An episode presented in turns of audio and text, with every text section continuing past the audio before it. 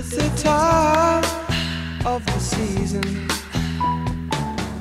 when love runs high. In this time, give it to me easy and let me try with pleasured hands to take you in the sun to promised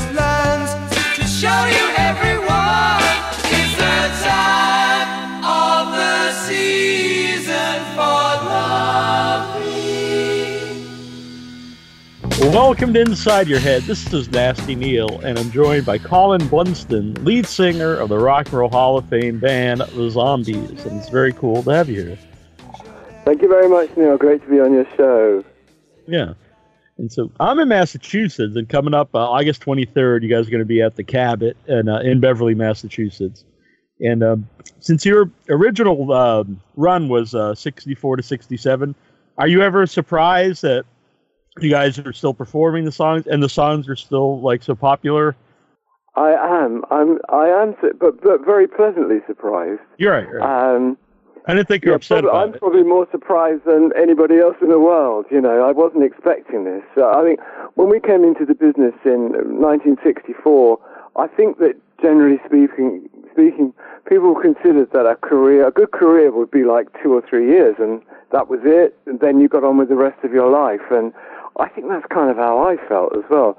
Two or three years on the road with the zombies, it'd be a wonderful adventure, and then I would get on with the rest of my life. And you know, as you just said, here we are, 50 years later, still playing. But it's great. I mean, believe me, we all really appreciate the the fact that we've been so fortunate to do what we love um, for all our lives, and and to to get out and play for people, and and actually that's our career. So uh, we're very fortunate, very fortunate. Yeah.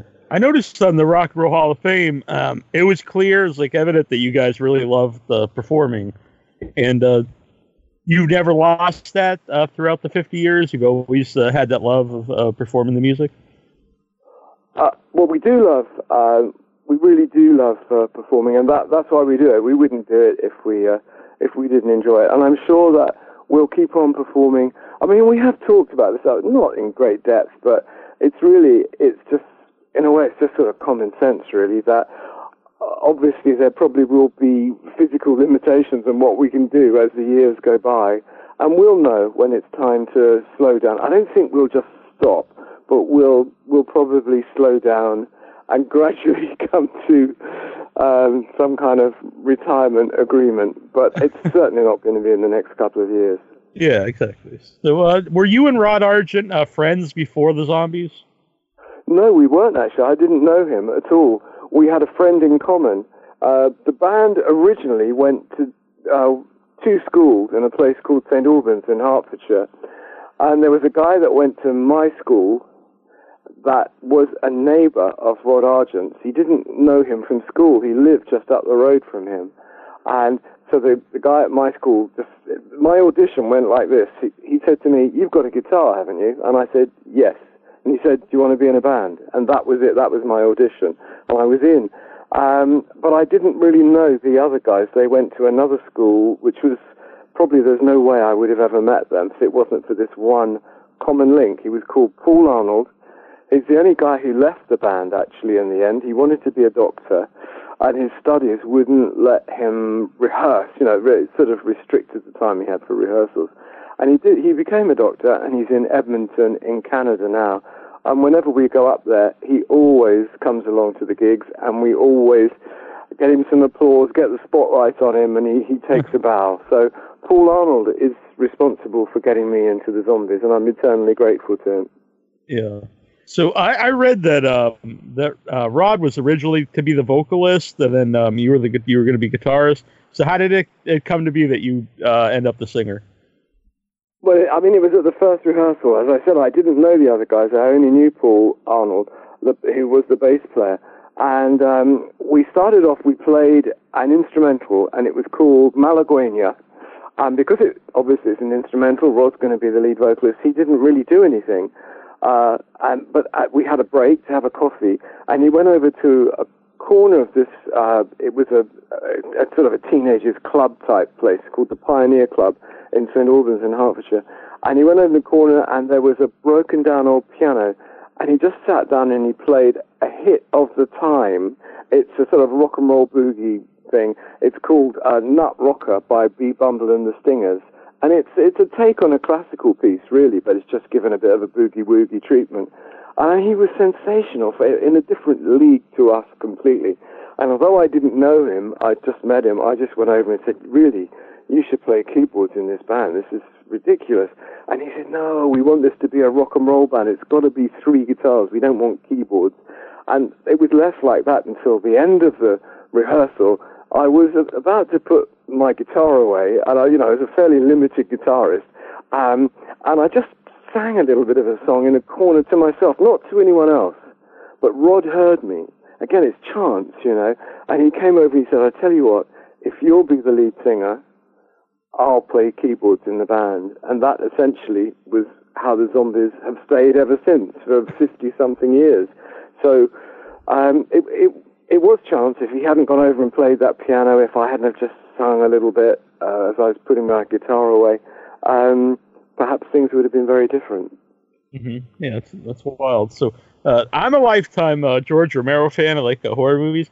So I have to ask because the zombies, you know, predate you know, Night of the Living Dead and before the zombie movies craze takes off. So, do you know what like the uh, like the the thought was behind the name the zombies? I guess more voodoo zombies. I think it was. Um, I always say in a very light way. I think it was a lot to do with desperation, really, in that all bands need a name. And to tell you the honest truth, for about a week we were called the Mustangs, oh, and then for another week we were called the Sundowners. And I mean, they're just disastrous names. and that same guy who went on and became a doctor in Edmonton, he came up with it. He said, "What about the zombies?" And to tell you the truth, I'm not sure I really knew what a zombie was. In fact, I'm not even sure I know what a zombie is now. But um, it was catchy, and it stuck. And um, so every band needs a name, and we were just desperately throwing out ideas, and that one came up and it stuck. Yeah. So, uh, how early on when you guys are playing do you think, uh, or maybe you never thought, I don't know, do you think like this is this is good, this is working, and you know this could be something big? I I think that uh, what happened after about three years, we were talking about. I don't know what happened. We won a rock and roll competition quite a big rock and roll, I mean, it really took us by surprise. We we just entered for fun, you know, and there were ten bands a night, and it went on for ten weeks. So there were a hundred bands, and we won. And I don't think anybody said anything that night, but I think we were all thinking, you know, maybe, just maybe, there's a chance here we could do something. And eventually, we did talk about it and decided that yeah, we would all buy an old truck and, and just go out and be a professional band. We have no idea what you're supposed to do. We're just going to do it. Um, but that competition also led to a recording contract with Decca Records. And at the first session, we recorded the record, um, She's Not There. Mm-hmm. And it became a huge hit. But we'd already decided we wanted to be a professional band. But of course, that changed the course of, of our history anyway. Um, yeah when you have a huge worldwide hit like that, um, where you're going to play next week is all taken care of for you by agents and managers. And so we were already going to try and be a professional band, but we had this monster hit and um, everything from there on. I mean, it just changed our lives forever. Of course it did. She's Not There changed all our lives forever. Yeah. You were, uh, what, 19 when that, when that comes out? Yeah, I, yeah, I was Rod and I were 18 when we recorded it, but 19 when it came out. So we were very young, and of course we had to learn. We had to learn the ropes in the music business and try and learn them very quickly. But like a lot of other 60s bands, we were ripped off mercilessly, I'm afraid, um, during those three years. And that's one of the reasons why the band didn't keep going for very long, because the three non-writers, that would be myself, Paul Atkinson, and Hugh Grundy, because of the way we were managed, we literally, at the end of three years and having a couple of big hit records, we were absolutely broke. We didn't have big cars, we didn't have our houses, we didn't have anything, and we certainly didn't have money. Um, the other two were more fortunate because they did the songwriting, and our then manager didn't manage to get involved in the royalties from songwriting. He only got um, really money from us playing live, and uh, just none of the money ever got through to us, and, and, that is one of the main reasons why the band folded in the end. Mm-hmm. Did that lead to any um, at the time like tension between you and Rod? Since uh, you know he he made money off writing the songs, and and uh, you know the band splits, uh, you you start to split up, and you you know you're broke. I don't think so, really, because uh, I've always been a huge fan of, of uh, firstly, Rod's musicianship, mm-hmm. and secondly, his songwriting, and, and also, of course, Chris White's songwriting as well. And I thought that they should be rewarded for the fabulous songs that they wrote. Sure. But I also thought that the band should have been rewarded for right. their constant touring, and uh, it was just very unfortunate. So I didn't. No, I, I, I wasn't jealous of them. I was I was somewhat dissatisfied with the uh, financial arrangements regarding um, us touring. Yeah. Yeah, but more with like uh, your manager or who, not necessarily. Oh, yeah. I mean, I, I don't know how he had the heart to do it. He was absolutely merciless. But um, a lot of managers were like that. I, you know, I always want to emphasize it wasn't just us. Most bands in the 60s, certain, certainly most British bands in the 60s, really didn't make much money, although they were selling truckloads of records and touring constantly. And it, it is, it is very dis, uh, disappointing. You know, it just leaves you feeling extremely flat after a period of time. You know, in that three years from 64 to 67, we were touring constantly. And, if, you know, you, you just, you become very tired and at the end of it, when you see all the money just sort of going out to everybody else, it, it, it is incredibly disappointing. How is that because you'd still be, you know, very young at the time in your early 20s, and then uh, go from, you know, this big success and, uh, and then you don't have any money in, in a few years. Like, how hard is that to deal with, you know, uh, as a human being? Well, it is quite hard to deal with. Uh, but in one way, we were quite fortunate. The non-writers, anyway, we never had any money. So it wasn't as right. though we'd had money and right. then we didn't have money. We never had money. So it was the whole three years. It was a real struggle, um, you know. But that's life. It it it's fine. Um, it takes time to learn how the how the business works. I'm not sure. I'm particularly qualified to talk about the business now. It's always been a bit of a mystery to me, but uh, at least I know a few basic rules uh, about the business now. And uh, when the band finished, I, I, I felt very, very, I felt devastated, you know. And uh, I thought that was the music business finished for me. And it, I was just talked into doing a little bit of recording in the evenings um, over the next few months after the Zombies finished.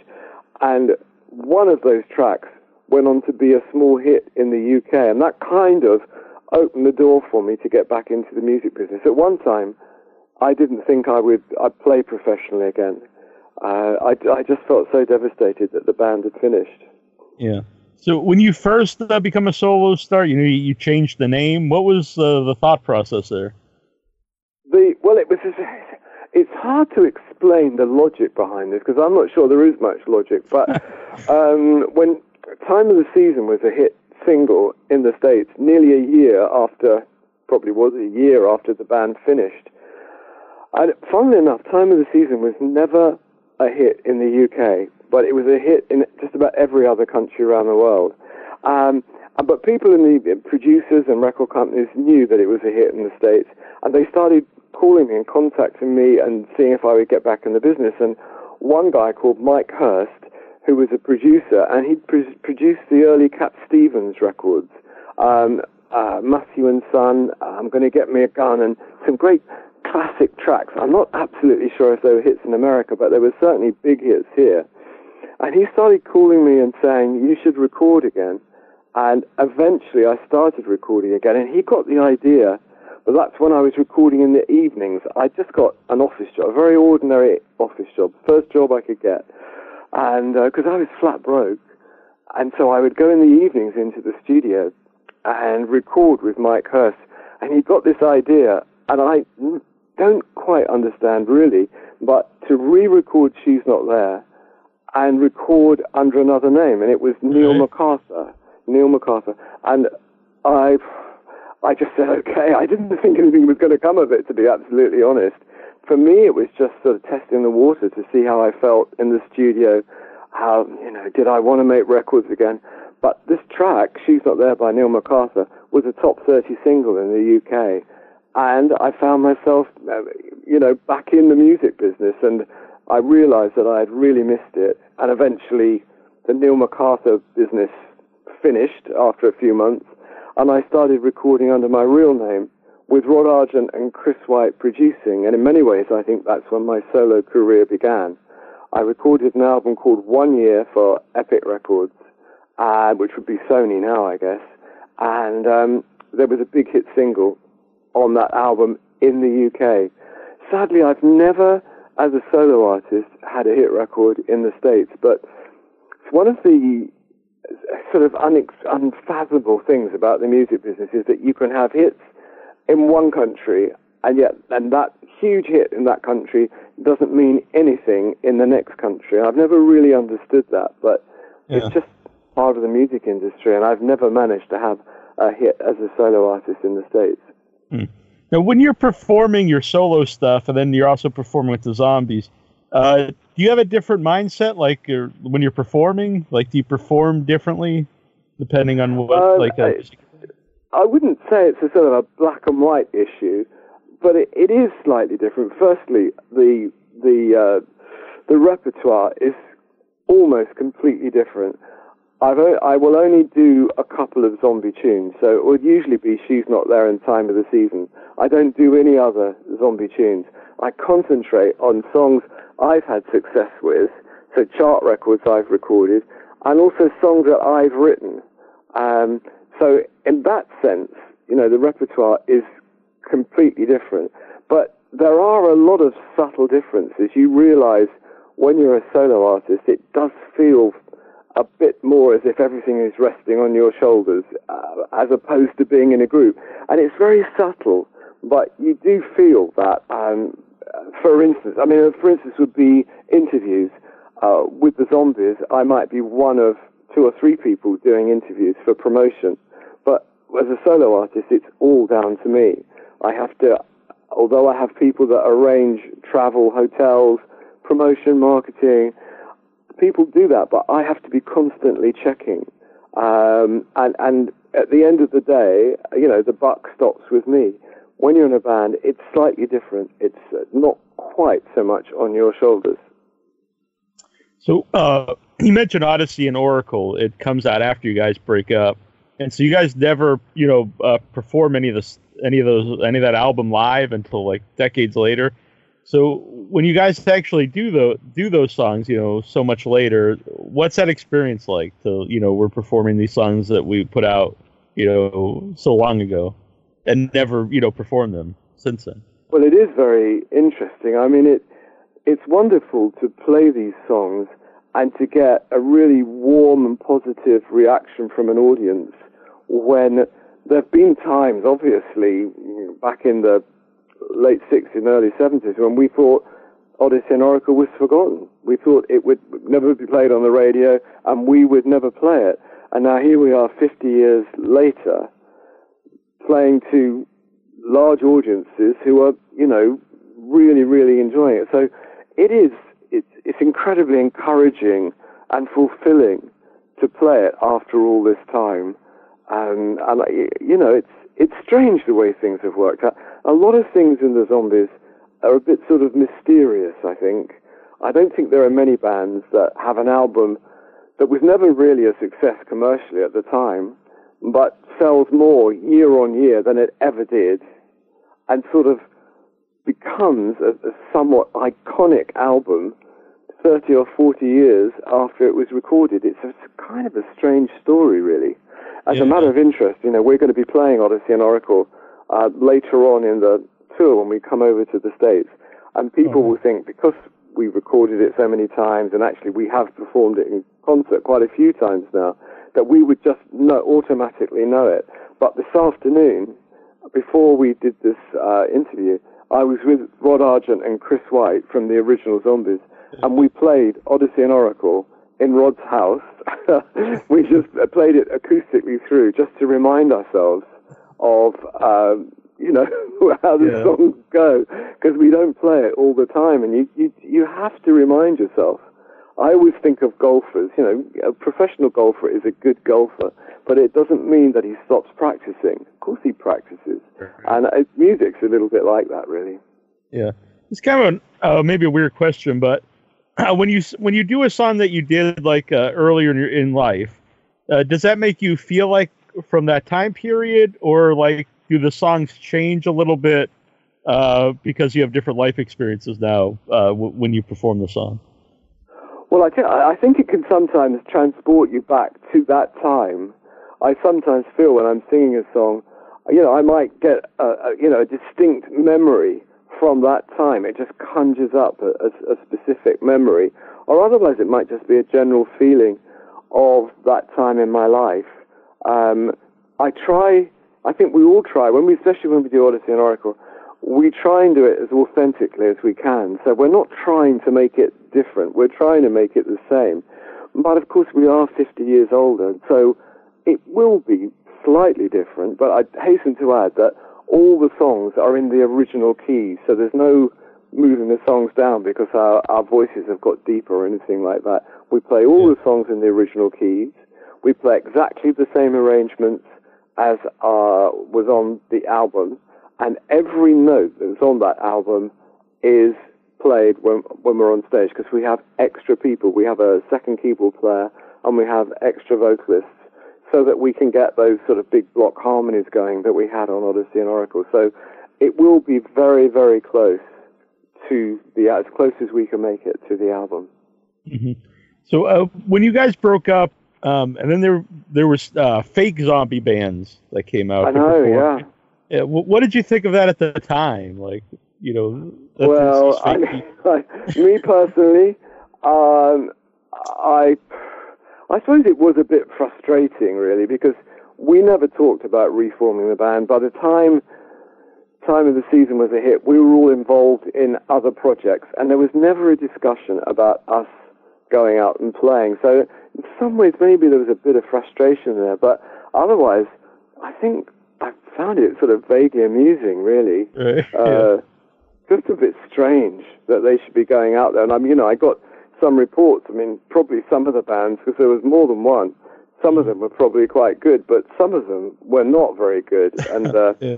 I just, I just thought it was weird. Uh, Chris White, in fact, was in New York, and he was in the offices of Rolling Stone, and they got him to phone up the manager of one of those fake fake bands. So Chris White, the original Zombies bass player, phones up the manager of a fake Zombies band. And this manager doesn't know Chris is from the Zombies. He thinks he's from Rolling Stone. And he starts telling him a story that they wanted to honor the music of the Zombies now that the lead singer of the Zombies had been killed in a car crash. That's me. And I had a clipping, for, it was actually on the front page of Rolling Stone. And at one point, I did, I had for years, I had this clipping of this guy explaining how I died in a car crash.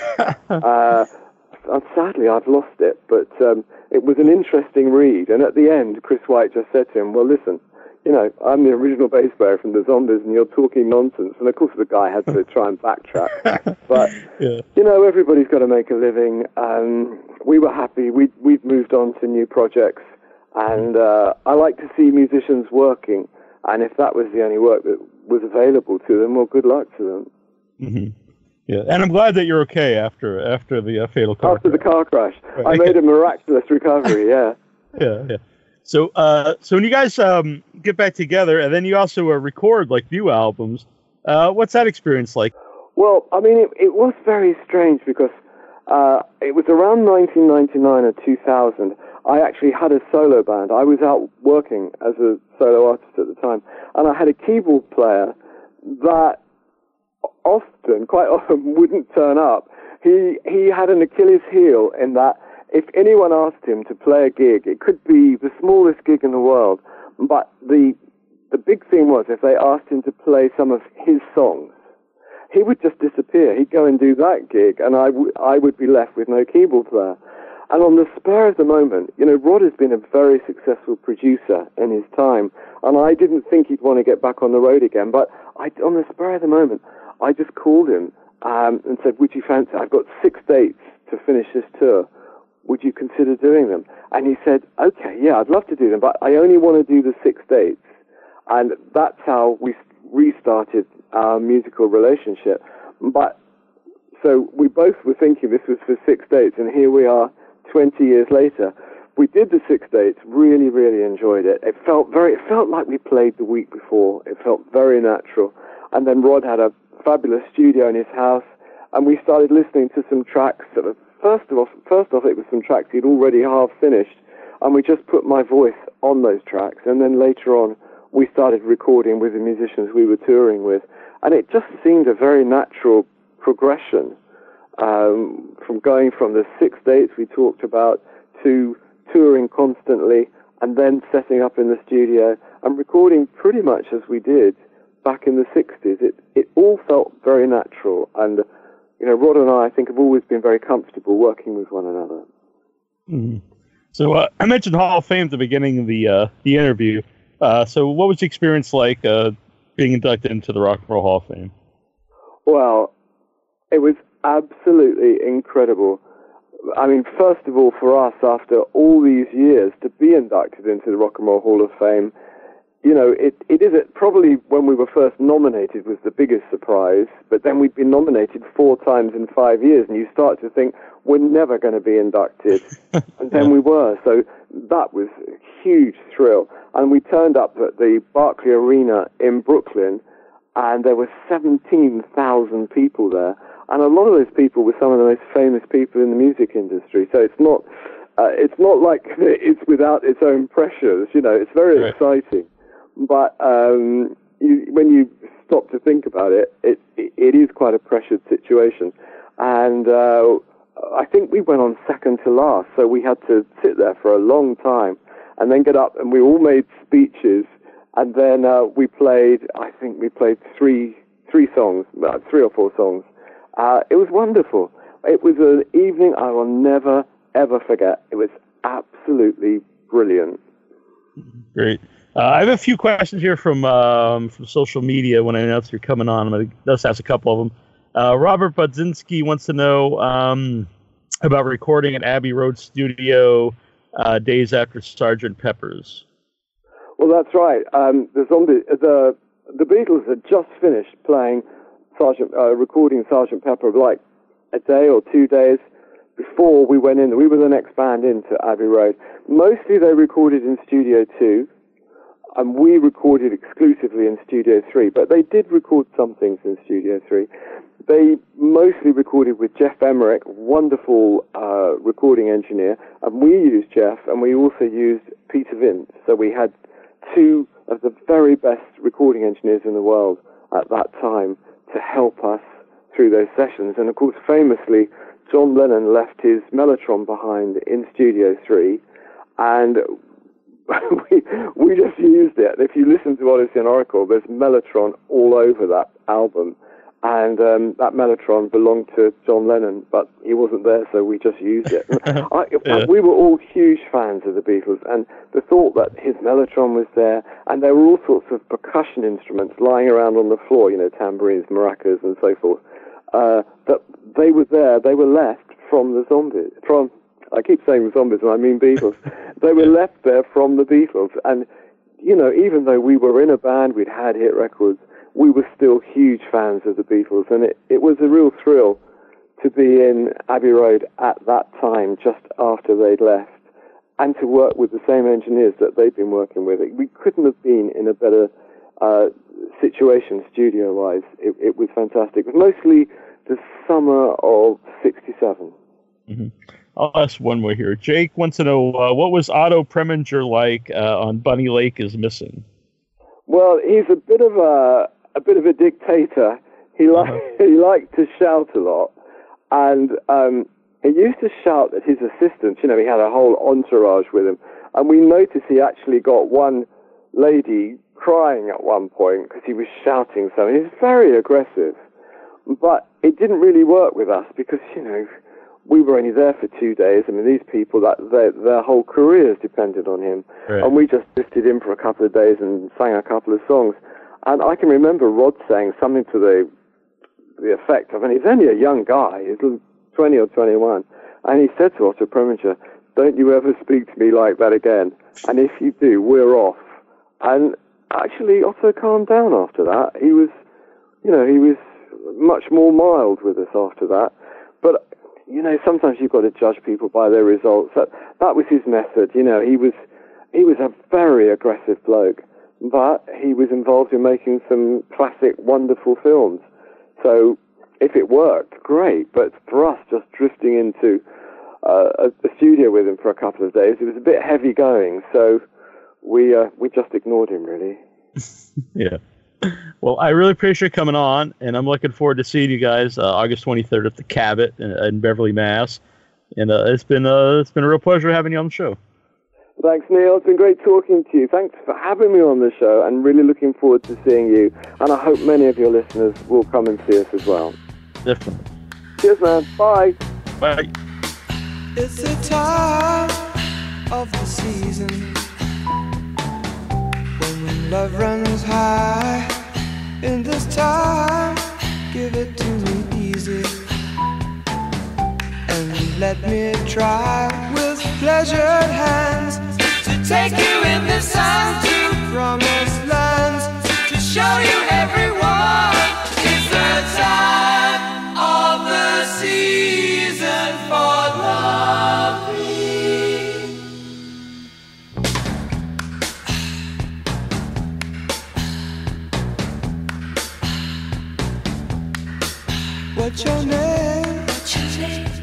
Daddy? Who's your daddy? He rich. Is he rich like me? Has he take us anytime? Anytime to show to show you what you need to live. Tell it to me slowly. Tell you why I really want to know.